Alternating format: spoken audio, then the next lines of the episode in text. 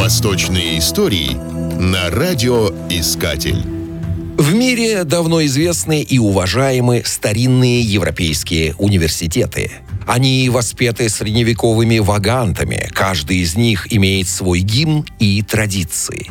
Но мало кто задумывается о том, что университет с его системой обучения и последующей выдачей сертификата, диплома, тоже изобретение мусульманского мира. На заре ислама мечети выполняли также и функцию школ. Корану, фикху, хадисам учили те же люди, что и вели намаз. Но по мере прогресса в исламском мире возникла необходимость в учреждениях медресе, занимающихся исключительно образованием. Первое официальное медресе при мечети было открыто в 859 году Фатимой Аль-Фихри в Фесе в Марокко и называлось Аль-Карауин. Это заведение на сегодняшний день является старейшим в мире университетом. В Аль-Карауине учащиеся по нескольку лет изучали различные науки от светских до религиозных разных. По окончании курса, если преподаватели считали студента достаточно хорошо подготовленным, ему выдавали свидетельство и джаза, которым подтверждалось, что он знает материал и может преподавать. Такие учебные заведения, присваивающие ученую степень, очень быстро распространились в мусульманском мире. В 970 году в Каире был основан университет Аль-Асхар.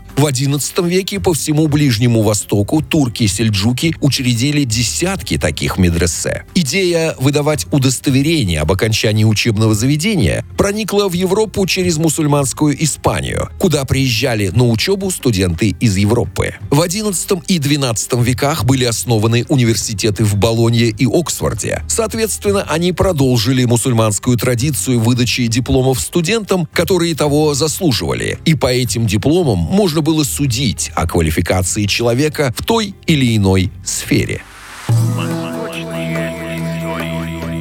Восточные истории на радиоискатель.